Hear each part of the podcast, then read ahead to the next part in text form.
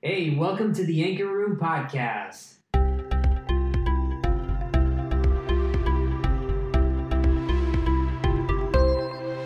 Hey guys, welcome back. This is Rigo greeting you from the airwaves, and I'm joined here by my friend and colleague Matt Correa. Say hello, Matt.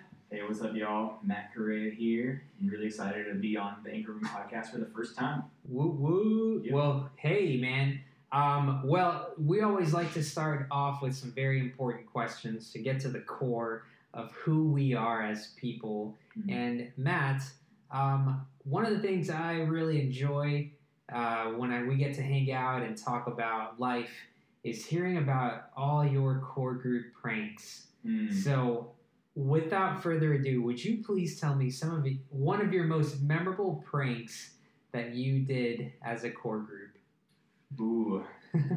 I don't know if I should be proud that there are so many to choose from, because that was definitely something that when I was a student, we, as a house, would do. Shout out to Camp Hope and Blake Thompson, who was part of those, and even as a core group, we would often um, prank our sister core group throughout the year.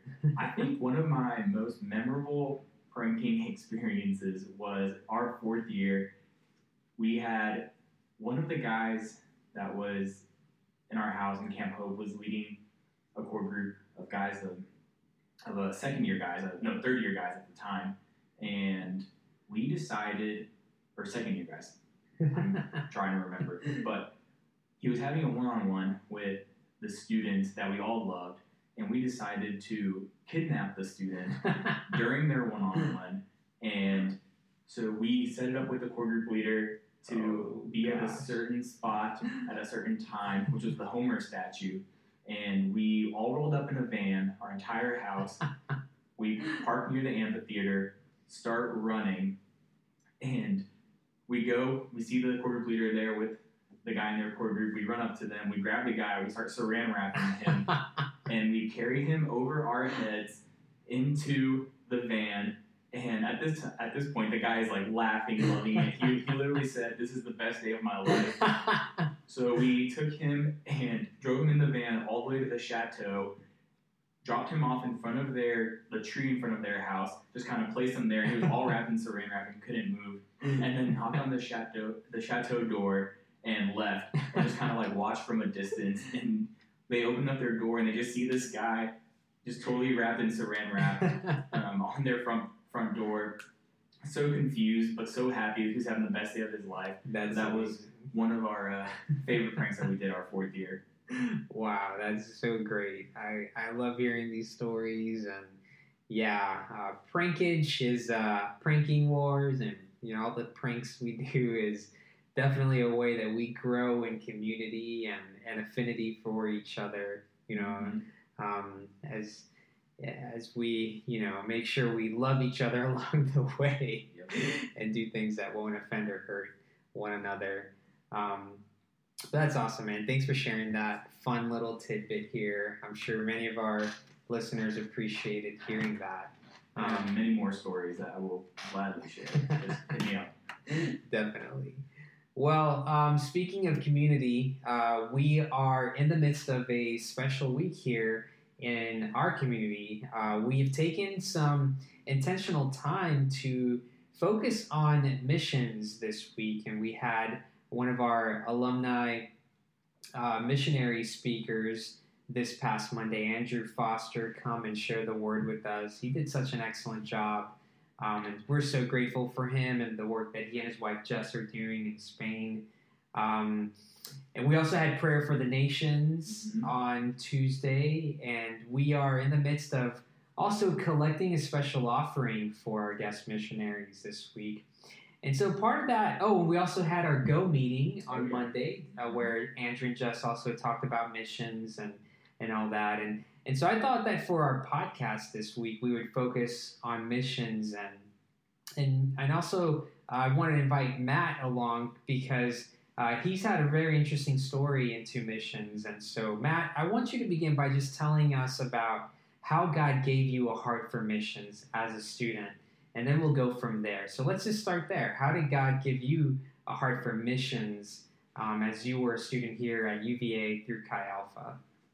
Yeah, so when I got to UVA, I didn't really have a concept or understanding of what missions was. Mm-hmm. I didn't really know that that was a thing. Um, Yeah. But at Fall Retreat, my first year, Dick Brogden, who is a Live Dead missionary, came to Fall Retreat and was our Fall Retreat speaker. And it just kind of started to click and make sense. He was just sharing Mhm. about how people had never, some people have never had the chance to hear about Jesus.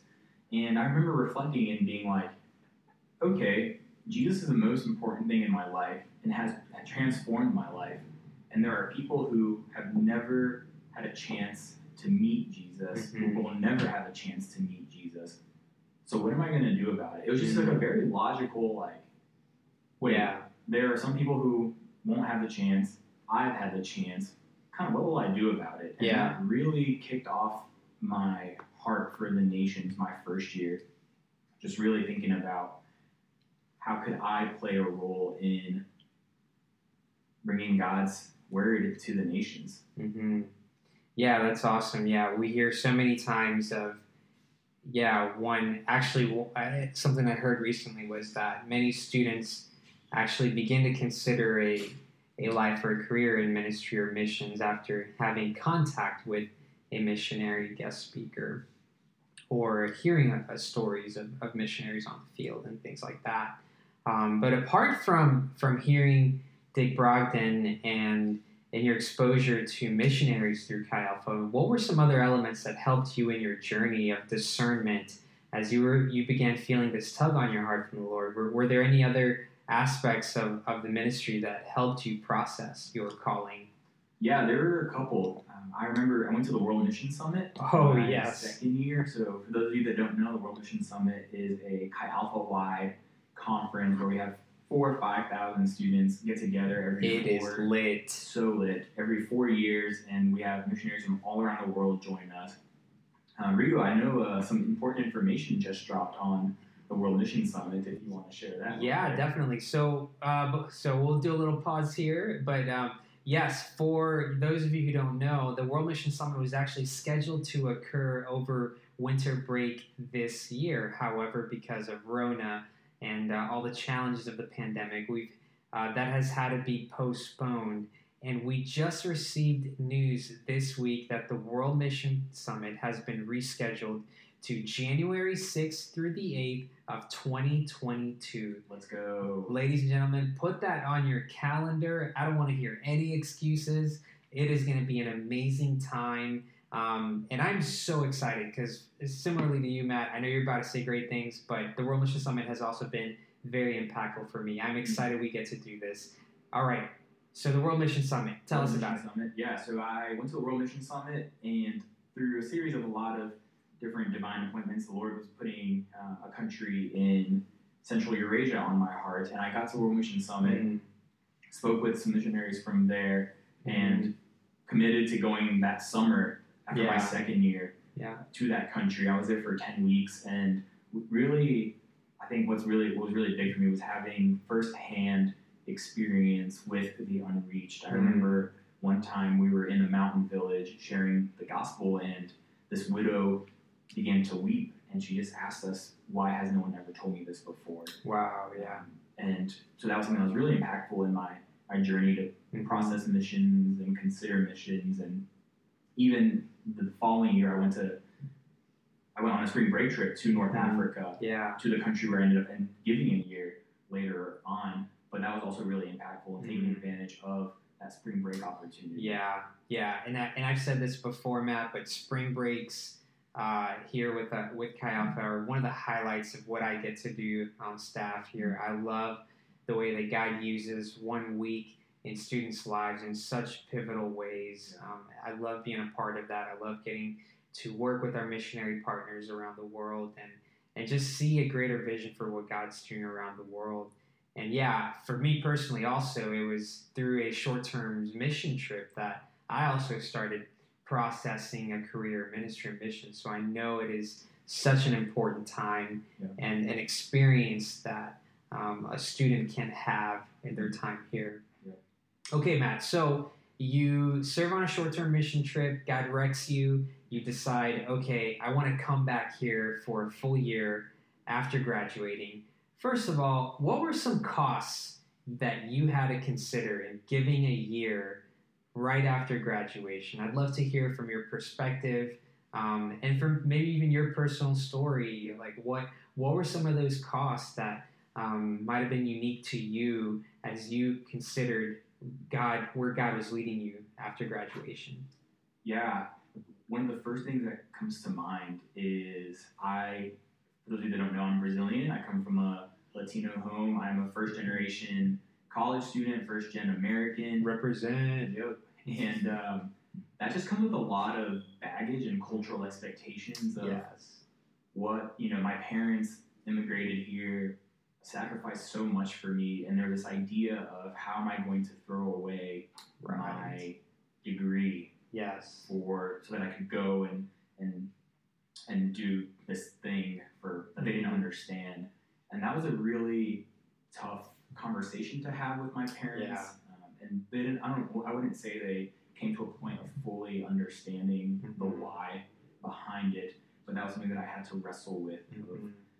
Trusting the Lord that He would ultimately provide for my family because Yeah. He loves my family more than I ever Mm. can. He can That's a good provide for point. my family better than I ever will be able to, and really putting them into Yeah. His hands. Such a good point, Matt. Yeah. So that was a really big cost to think about. And another cost was there are two other things that come to mind. First, I was in the comm school as a student, Mm-hmm. and you're in this environment where your worth and your identity is defined by your job and what job you get. Mm-hmm. And as I had interned somewhere after my third year, I was trying to wrestle with similarly tied to my parents' situation of do I go into the, the marketplace or not? Um, but my job was really gracious enough to allow me to defer my offer for a year, Hey. which was really hype. Which is, by the way, something that is very common out there. So super common. for anyone considering a year, there are oftentimes companies who will let you defer a year so you can go have uh, give a year experience or you know travel around the world, whatever you want to do. But that's a very common thing, by the way. super keep, common. Yeah, keep going, man. I would love to talk to you about that if you were trying to figure out Yes, how talk to him. ask my boss to let me defer for a year. Amen. So, and then I think the last thing there was I had to die to my sense of safety Mm. during that time. I was going with two of my friends from from UVA. We all lived together, and about a month or two before we went, this was at the height of ISIS Mm. being in control, or not in control, but having a lot of influence and causing a lot of destruction and damage in the Middle East. And Mhm. about a month or month and a half before we went, there was a pretty tragic ISIS attack. Um, Mm. not too far from where we were li- going to be living, and you know we were trying to process and understand what does that mean for us, and what does that mean for our safety, and will we still go? Mm. And trying to trust, be wise, but Yeah. also trust the Lord that there is a, a plan for Yes. this place in North Africa Yes. that we were going to. So that was also a a big cost that we, myself and the two other guys that went with me, that we had to process and pray about. Yeah. Wow, that's awesome. I mean, um, you know, it just reminds me of, of how when we go into missions, there are tangible personal costs that we have to to weigh, but then there's also, yeah, other costs that we may not even think will be a cost until we we get we sign the paper, so to speak, and get ready to go and realize, oh shoot, you know, even this could actually cost my life. Yeah. You know, I, I'm putting myself at risk, and but is the gospel still worth it you know is but is jesus still worth it and, Yeah. and these are very tangible and real things that we have to wrestle with Mhm. along the way to say yes to jesus Yep. um, so I'm, I'm so i'm so thankful you shared that matt and, and even especially your story as a myself as a fellow latino american i can identify so much with uh, some of that wrestling you had to do with your family Yeah. So you give a year uh, in north africa and then you come back what happens next? So I was very torn about coming back. I remember at one point emailing or Pete saying, Pete, we need to talk. And well, this was while I was in North Africa. And I was like, Pete, I need you to give me some reasons to come back to America because I don't want to. Mm. And I remember talking to Pete and this idea of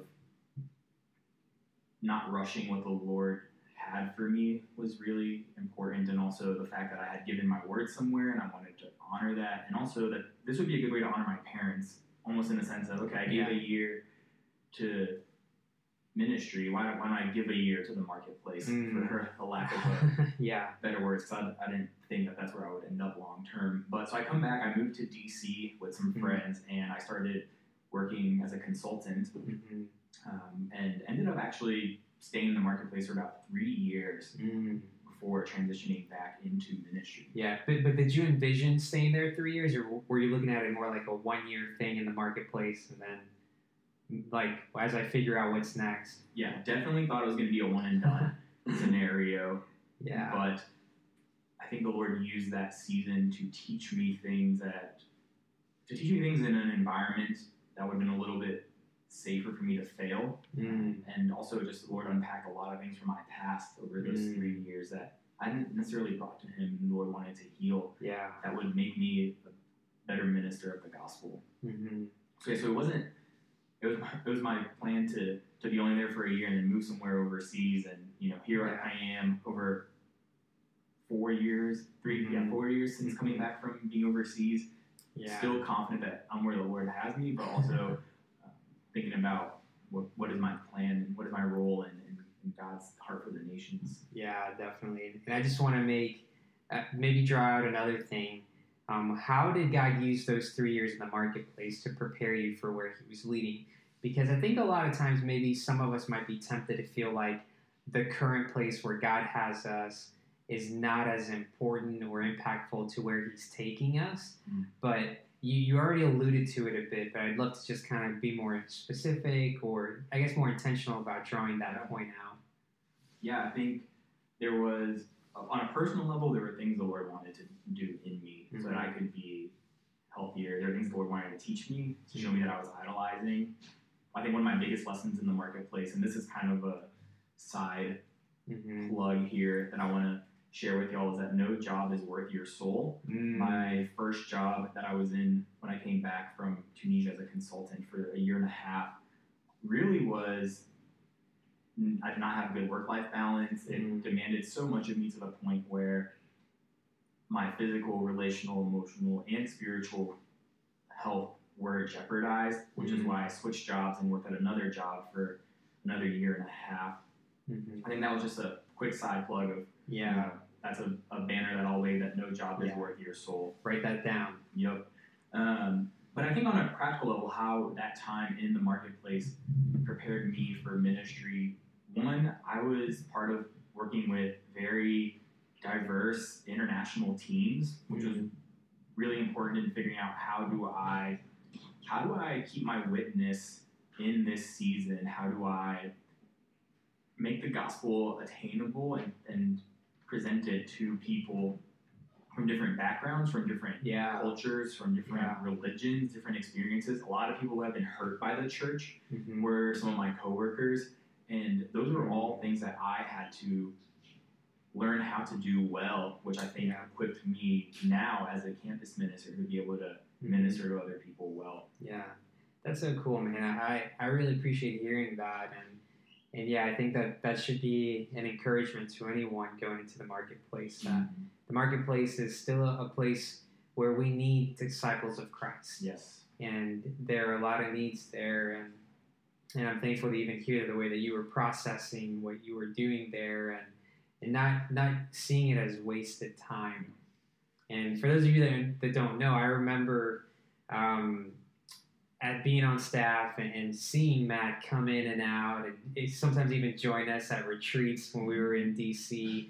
And Matt continued to be a faithful uh, supporter of Chi Alpha even while he was in the marketplace. And I remember him um, giving towards ministry projects, giving towards student retreats, and that's just as important um, as going to missions, and um, he's he's probably too humble to say that, but I remember him using the way God provided for him to provide for other students to have the experiences that he had in Chi Alpha, and I think um, that's an amazing thing because we don't know the full impact that we have for the kingdom when we sow into it. And I just want to encourage you guys to practice the the art or what the discipline, the discipline of giving um, and and letting God transform and use what you give for His kingdom. Just a little side plug right there. Yeah, I know. I, think that's good, and I think that's really important. You know, some things that I remember my fourth year when we talked about in Springboard, which is a something that we offer for our fourth year students when they're thinking about following Jesus in the marketplace. I remember Pete mentioning to let our giving dictate our standard of living, Mm-hmm. and that was something that was really important to me. Of I want my finances to glorify God 1st Mm-hmm. um, and how can I live generously, even if that means that if I'm living in Northern Virginia instead of in DC, like that's okay. I'm saving some money on rent, and that is not a loss Mm-hmm. for me. And I just want to encourage you guys is if you're thinking about going in the marketplace and being in the marketplace, I think there's in our culture right now there is a stigma of Mm-hmm. Not talking about. Everyone says, "Oh, the two things you don't talk about are religion and politics," Mm-hmm. and I think that that is a tactic of the enemy to silence us. Mm-hmm. If we want to be Christ ambassadors in the marketplace, we need to share what we believe in Mm-hmm. something that Pete also mentions in, in Springboard is that you know on Friday afternoon when everyone's getting ready to go Mm-hmm. home for the week and for the weekend, everyone's going to ask you, "What are you doing this weekend?" Mm-hmm. And when you come back into the office on Monday morning, the first thing people are going to ask you is, Yeah. "What did you do this weekend?" And I think there's such a good opportunity to share about our experiences at church, what Yeah. that means to us. I was talking to a student the other day of like, we forget the normalcy of Jesus in our lives Mm-hmm. how he is such a part of our lives, then we extract him from that when we're interacting with Yeah. others. But it's no. Oh yeah. What'd you do this weekend? Oh, I went to church. Hey, actually, we talked about grace and forgiveness, and it really impacted me because Right. there's X, Y, Z, and next thing you know, you've just shared a little bit of the gospel with someone without because it's normal because it's a part of your life. Absolutely. You're not necessarily preaching to somebody, you're just sharing personally from your experience, just like they would if they found an awesome show they like, Right. or they watched a movie, or they had this awesome experience at an amusement park that they would share with you. I think that's a great point, Matt. Um, so you you spent three years in the marketplace, and then you said, "All right, it's time now to go back into ministry, into missions." So what was that like? Uh, what was that journey like that led you back to here, Chi Alpha at UVA? Um, so tell us about that. Yeah. There were some there was a lot of things that I was processing. I felt the Lord tugging on my heart after kind of healing and, and doing a lot in me to be able to go back into ministry. And I was trying to figure out, Lord, does this mean do I go overseas? Does this Mhm. mean I do campus ministry? And as I was praying and processing, I was just reminded of my time in Chi Alpha, how I was transformed by the community here, and also Mhm. wanted to be able to come back and share with students what it's like to follow Jesus in the marketplace, what it's like to have some experience in ministry and the marketplace. What it, yeah, what, what can that look like for them? And as I was processing that decision, there were a lot of costs to be paid. Right, there was Mhm. more conversations to be had Yeah. with my parents of they Mhm. thought I had gotten over that little kick, Yeah, that, right. you know that that missions bug, but realizing, okay, you have this conversation again of me stepping back into ministry, and then there was also financial cost Mm. of the pay cut Right. that, I, Yeah. that I took, and um, but I have plenty, and I, you know, the Lord has provided so graciously, but there was just kind of this. I was just reminded of the idea that discipleship changes the world, Mm. and something that we talk about in Chi Alpha is that the university is the most strategic mission field in Mhm. the world because many of our students from here go off to be Right. people in important positions. They go off to be teachers, they off to be government workers, businessmen, Yes. lawyers, and Yeah. and I think now, having graduated over five years ago, I see my friends in those positions and see the influence they have in people around them, and just being reminded of wow, the work that we do here in Chi Alpha really does impact people Yes. Um, down the line. Yeah, definitely. No, that's awesome, man. And I'm so grateful that you've taken time to just share a little bit of your journey. Um, because, yeah, what I hear is that, you know, your journey wasn't always crystal clear. Right. And there were big costs that you had to consider. Um, and as we close, um, I'd love for you to maybe take some time to answer maybe you know what would you say to someone who is considering missions whether they're a recent grad right? So somebody who is right now in the marketplace or somebody who is getting ready to graduate and they're considering life in the marketplace or a season or a life in missions. What would you say to someone who's like getting ready to enter this crossroads so to speak? Yeah, I think there are two things come to mind. The first one is we sometimes kind of put this huge emphasis on calling and God's calling for us, and we have a primary calling, right, which is to make disciples Yeah. of all nations. Mhm. But I think what's that stat that stays the same. We as believers are to make disciples, but we forget that that like the expression of that primary calling in our lives is really dynamic. That if we go into ministry or if we go into the marketplace, like that may not be where the Lord has us for the rest of our lives. Mhm. And sometimes we think that okay, I am in ministry, so where I'm going into this job, so this is where I will be for the rest of my Mhm. life. Mhm. But I think it takes a daily submission to the Lord to see Yeah. what you have for me this day.